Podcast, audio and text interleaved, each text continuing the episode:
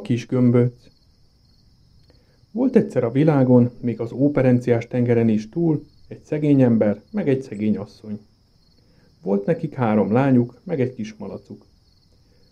Mikor a malacot már jól meghizlalták, annyira, hogy két újnyi zsír volt a hátán, levágták. A húsát felrakták a füstre, a gömböcöt pedig felkötötték a padláson a legelső gerendára, a szelemenre. Ötőjüknek csak annyi volt a kismalac húsa, mint egy eperszem. Már az orja, nyúlja, feje mind elfogyott.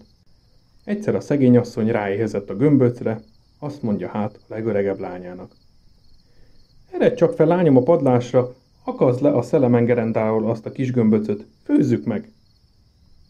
Felmegy hát a leány a padlásra, amint a szelemenről le akarja vágni a gömböcöt, csak azt mondja az neki.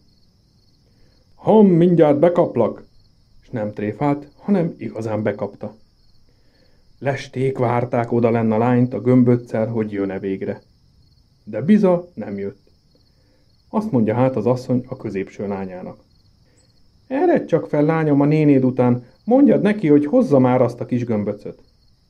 Felmegy hát a másik lány is, szétnéz a padláson, de nem látja sehol a nényét. Azzal oda megy a kémény mellé, és le akarja vágni a kis gömböcöt, de az azt mondja neki. Már a nénéd lenyeltem, ham, téged is bekaplak. Azzal szépen bekapta. Odalen csak lesi, csak várja a szegény asszony a lányokat. Mikor aztán megsokalta a várakozást, azt mondja a legkisebb lányának.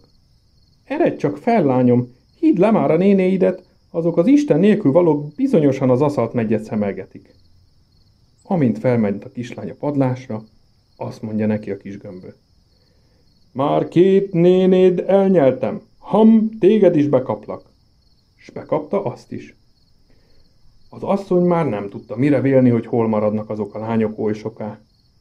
Felment hát a nyújtófával, hogy majd lehívja őket, de úgy, hogy nem köszönik meg, mert elhányja a hátukon a bőrt. Amint felment, azt mondja neki a kis gömböt. Három lányod már bekaptam, ham, téged is bekaplak. Azzal úgy bekapta, hogy még a kis ujja se látszott ki. Aztán a gazda, a szegény ember is, mikor már elunta várni a lányait meg a feleségét, felment a padlásra. Amint oda megy a kémény mellé, azt mondja neki a kis gömböt. Három lányod, feleséged már bekaptam, ham, téged is bekaplak. És nem teketóriázott sokat, hanem izibe bekapta. De a rossz kócmadzag már nem bírt meg öt embert, hanem elszakadt, a kis gömböc pedig leesett. Azután, ahogy feltápászkodott, elkezdett gurulni, s gurult, gurult a grádicson a földre. Amint a kiskapun kigurult, kin az utcán elő talált egy csoport kaszáló embert, és azt az egész csoportot is mindegy szálig bekapta. Azzal gurult, gurult tovább.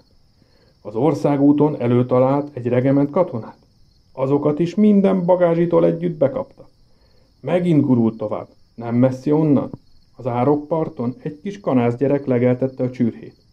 A disznók szerte széjjel cserkésztek, a kis kanászgyerek pedig ott ült az árokparton, és a bécsi bicskájával kenyeret szalonnát tevett. Oda megy a kis gömbölc a kis kanászgyerekhez, és azt mondja neki. Már három jányt, apjostól, anyjostól, meg egy csoport kaszás embert, meg egy regement katonát mind bekaptam, ham, téged is bekaplak. Hanem amint be akarta kapni, a pécsi bicska megakadt a kis gömböt szájában, aztán ki is hasította. Csak úgy özönlött ki belőle a sok katonaság meg a sok ember. Azután ment mindenki a maga dolgára, a kis gömböcöt pedig ott hagyták az árokparton kirepedve. Ha a kis gömböcöt a kiskanász Bécsi bicskája ki nem hasította volna, az én mesém is tovább tartott volna.